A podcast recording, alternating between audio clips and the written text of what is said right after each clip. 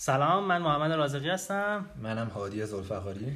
من و هادی توی دو سه سال گذشته خیلی با هم دیگه پیاده روی رفتیم بام تهران و توی این فاصله خیلی با هم دیگه در مورد چیزهایی که نمی‌دونستیم صحبت کردیم و این خیلی بهمون این فرصت رو داد که بعدش بریم در مورد این چیزها سرچ کنیم و بیشتر یاد بگیریم.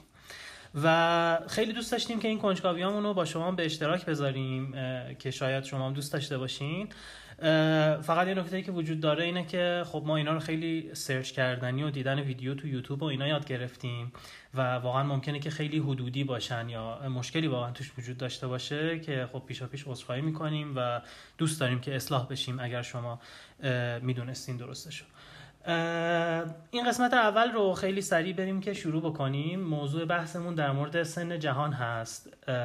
من دوست دارم اینجا از هادی بپرسم که ما در مورد سن جهان چی می‌دونیم هادی؟ خب بستگی داره که بخوای درباره کی ما کی صحبت کنیم. کلا سن جهان یه موضوعی که از اول تاریخ بشریت خب مطرح بوده. خیلی با مسئله خلقت و دینم تو هم بودن. یعنی میشه یه جورایی دو قسمت کرد تاریخ رو. یه قسمت اینکه مثلا قرون اخیری که شروع کردیم سن جهان رو به صورت علمی بررسی کردن. یه قسمت قبلش که مثلا بیشتر از اون متون مثلا متون دینی در میوردیم اینو. به عنوان مثال میگم مثلا از یه سری متون مثلا فرض کن انجیل در میمد که مثلا فاصله پیامبر با هم چقدر بوده؟ حدودا برمیگردون الان عقب مثلا می‌گفتن آدم هوا احتمالاً 6000 سال پیش بوده. و سن جهان رو می‌گفتن 6000 سال. می‌گفتن که مثلا خلقت جهان از 6000 سال پیش بوده مثلا. ولی خب مثلا تو قرون اخیر مثلا با پیشرفت علم به عنوان مثال پیدا کردن یه فسیل دایناسور و در آوردن سن اون فسیله مثلا میبردن که این میلیون ها سال مثلا سنشه خب متفاوت شد قضیه. جایی که واسه جالب میشه واسه بحث ما جایی که اینشتن اوایل قرن بیستم می‌خواد نظریه نسبیت, نسبیت عام خودش رو بده.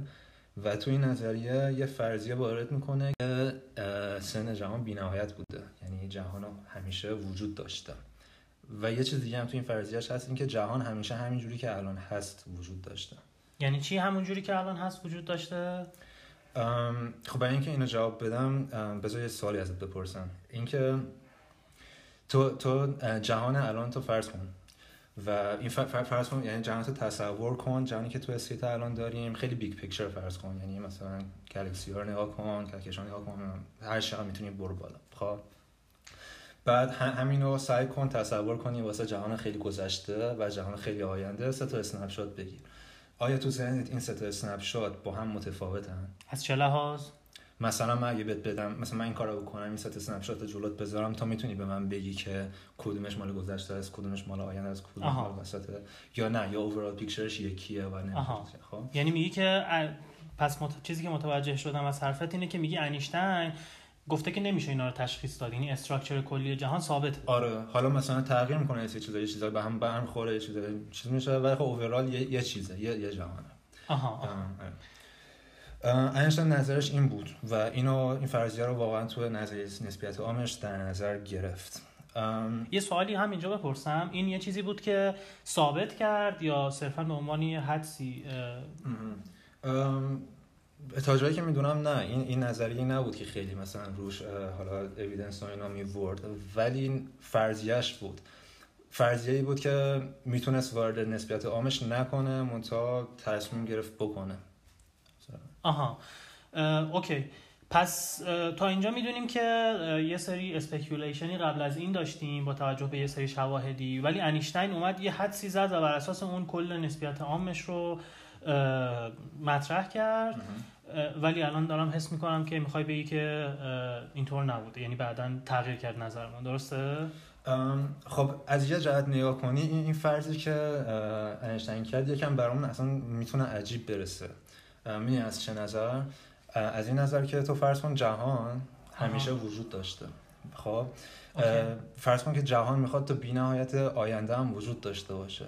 خب این نیروی گرانش قضیهش میشه. یعنی ما انتظار داریم که هر دو جسمی همدیگه رو جذب کنن. و اگه خیلی تو زمان جلو میریم خب انتظاریم همه چیز همه چیز رو جذب کنه. آها. خب؟ یعنی اینکه عملا همه چی کلپس کنه رو همدیگه و تبدیل به یه جسم بشه. آره دقیقا. خب بعد اگه انتظار داریم تو آینده بی نهایت این اتفاق بیفته چرا از بی نهایت گذشته تا الان این اتفاق واسه ما نیفتاده؟ آها. خب یعنی داری میگی که نیروی جاذبه یه چیزیه که همه چی رو به هم نزدیک می‌کنه و خب چون زمان بی نهایت قبل از این وجود داشته تا الان همه چی میافتاده رو هم دیگه. ولی خب همون نیروی جاذبه رو نمیشه اینطوری در نظر گرفت که فرض کن جهان بی نهایت ما داریم و این نیروهای جاذبه همه همدیگه رو خونسا می‌کنن و توی یک state همینجوری ثابتی باقی میمونه. یعنی فکر کنم انیشتین همچین چیزی می‌گفت داره خیلی نکته خوبی اشاره کرد. یعنی آره اگه جهان بی نهایت باشه میشه هر نقطه ای رو فرض کرد که اطرافش باز بی نهایت فضا به صورت مساوی وجود داره که استیبل نگهش میداره. تا جایی که من می‌دونم منتها انیشتین تو نظرش فرضش این نبود. فرضش این بود که خود جهان رو متناهی می‌دونست با اینکه داشت زمانش رو نامتناهی در نظر می‌گرفت. آها اوکی. خب حالا امکان یعنی پس با این اوصاف باز امکان داره که یعنی همچین اتفاقی بیفته. یعنی می‌خوام بگم که انیشتین خودش نفهمید این اشتباهش رو چون خیلی خفنتر از این حرف فکر کنه خب باز حالا اینا به جایی می‌رسه که خب شاید خیلی کم بتونم راجع حرف بزنم ولی چرا؟ مثلا میشه ساختارهایی فرض کرد که تو این ساختار مثلا تو فضای چهار بعدی طوری مثلا این curvature جهان وجود داشته باشه که با این, با این که finite متناهیه. منتها باز هر نقطه رو نظر بگیری انگار که اطرافش به میزان مساوی باز فضا وجود داره. آها. خب okay. چون فکر کنم وقتمون نمی‌رسه وارد این قضیه نشیم. بریم جلو تو زمان. ببینیم که دیگه بعد از این چه اتفاقی افتاد. آره بریم. بخوایم بریم جلو می‌رسیم به آقای هابل. هابلی که تلسکوپ هابل از روی اسم اون گذاشته شده. فکر کنم حدود دهه 920 بود که این آقای هابل داشت یه سری با تلسکوپ یه سری اندازه‌گیری‌های انجام می‌داد. اخیرا یه روشی کشف شده بود روش جدیدی که می‌شد فاصله تا یه سری ستارهای خاصی رو اندازه گرفت. این آقای هابل داشت از این روش استفاده می‌کرد که فاصله تا یه ستاره ای رو اندازه بگیره که این ستاره توی توده ستاره به اسم اندرومدا حالا حداقل اون موقع بهش می‌گفتن مثلا اندرومدا این ستاره اونجا وجود داشت. یه چیزم خب اینجا بگم که تا این زمان تو تاریخ ما مفهومی اسم کهکشان نداشتیم. حالا این اندرومدایی که بهش داریم اشاره می‌کنیم امروزه به عنوان کهکشان اندرومدا می‌شناسن. چیزی که آقای هابل مشاهده کرد یه چیز خیلی عجیبی بود. می‌دونی که بیشتر ستارهایی که ما تو آسمون بالا با چشم غیر مسلح می‌بینیم ستارهایی که تو کهکشان خودمون وجود دارن و مثلا حدودا 50 هزار سال نوری من فاصله دارن. اوکی. ستاره که آقای هابل فاصلش رو اندازه گرفت این دفعه یه دفعه مثلا حدود فرض کن دو میلیون سال نوری فاصلش بود. یه دفعه یه ستاره بود که خیلی متفاوت بود فاصلش با بقیه ستارهایی که اندازه گرفته شده بود. و خب این خیلی عجیب بود. هابل نتیجه که گرفت اینه که آقا جهان یک طوله ستاره نیست. انگار مجموعه از تیکه ها تیکه های ستاره است که حالا مثلا بهش میگیم کهکشان. و این این این کهکشان ها خیلی فاصله دارن با هم. این خیلی بینشون فضای خالی وجود داره. آها اوکی. پس من یه خلاصه بکنم از چیزی که گفتی اینه که فهمید هابل اومد فهمیدش که آقا ما یه سری ستاره داریم که خیلی از ما دورن دورتر از چیزی که فکرش رو می‌کردیم و اینا داخل حالا یه توده ستاره ای اون موقع وجود دارن که بین حالا توده ستاره ای که ما توش هستیم و اون توده ستاره ای یه فضای خالی خیلی خالی وجود داره که هیچی نیستش. درسته؟ دقیقاً آره. آها. که این امروزه به اینا میگیم کهکشان. حالا این خود موضوع کهکشان خیلی مستقیم به بحث ما ربط نداره. جایی که می‌رسه به بحث ما اینه که هابل خب بعد از کشف مثلا مفهوم کهکشان رو اندازه‌گیری فاصله کهکشان مختلف خب خیلی وقت گذاشت. یکم یکم به یک مشاهده دیگه ای رسید. اینکه کهکشان ها رو که فاصلهشون اندازه می‌گرفت متوجه می‌شد که این کهکشان ها مخصوصا کهکشان که از ما دورترن دارن از ما انگار با یه سرعتی هی فاصله می‌گیرن هی از ما دور میشن. و خب این یه مشاهده جدیدی بود. خیلی عجیب بود. یه نکته دیگه این که علاوه بر اینکه کهکشان ها انگار دارن از ما با یه سرعتی دور میشن به نظر میسید هر هر چقدر یک کهکشان یا ستارهایی تو اون کهکشان از ما دورتر باشن سرعت دور شدنشون هم بیشتره. یعنی کهکشان نزدیک انگار خیلی کم از ما دور می‌شدن. حتی کهکشان اندرومدا که خیلی به ما نزدیکه انگار داره دور نمیشه اصلا پیش ما مونده. یعنی حتی داره نزدیک میشه ها. ولی کهکشان دور با یه سرعت خیلی زیادی دارن دور میشن.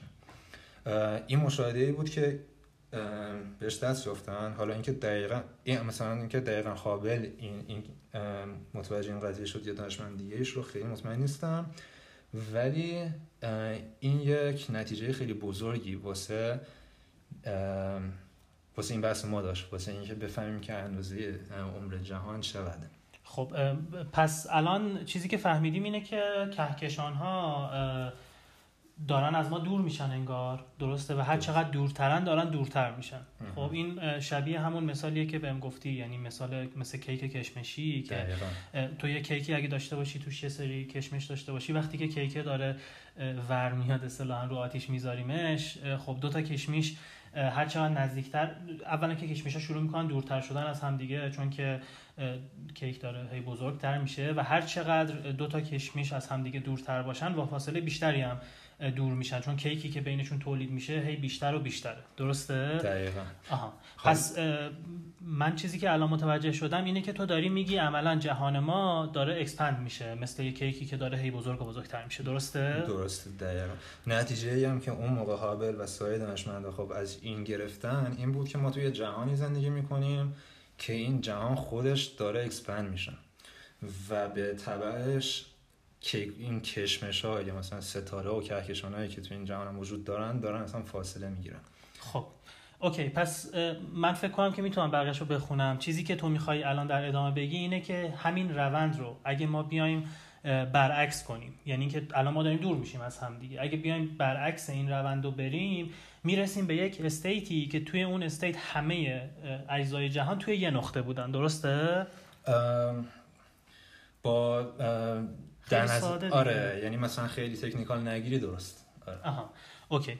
پس یه جورایی الان من با عقل ناقص خودم اگه بخوام بگم اگه ما بتونیم این سرعت دور شدن اجسام از همدیگه رو در بیاریم و این رو برعکس کنیم توی زمان می‌رسیم یعنی می‌تونیم یه زمانی رو در بیاریم و بگیم که توی این زمان همه جهان توی یه نقطه بوده. درسته؟ دقیقا می‌خوایم همین کارو بکنیم.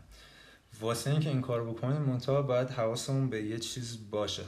ما وقتی داریم درباره این سرعت حرف می‌زنیم باید دقیق مشخص کنیم که داریم دقیقا چی رو اندازه می‌گیریم.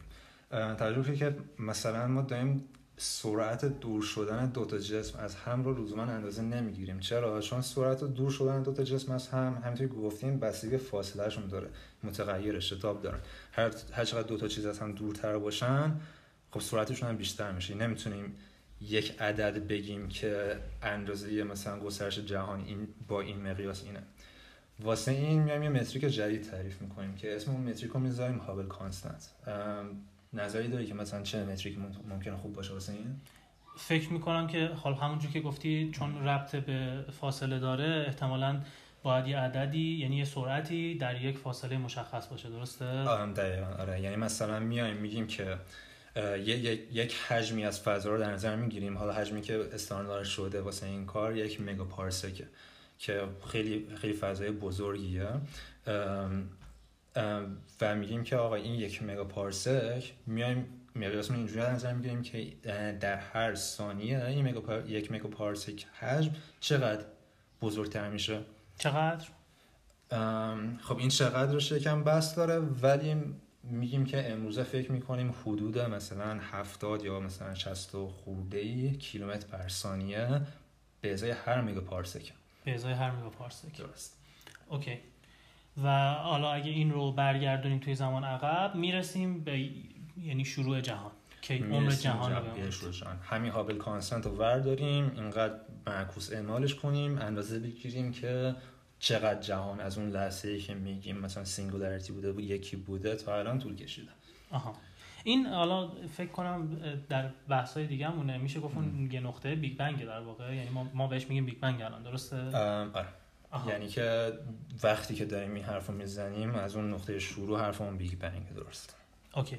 خب okay. فکر می‌کنم که خیلی بحث خوبی بود واسه قسمت اول ولی خیلی برام سوال ایجاد شد. یعنی فکر کنم که جای جای این می‌تونیم دوباره صحبت بکنیم و خیلی هم به نظرم بحث های جذابیه فعلا هم این قسمت رو هم اینجا تموم بکنیم.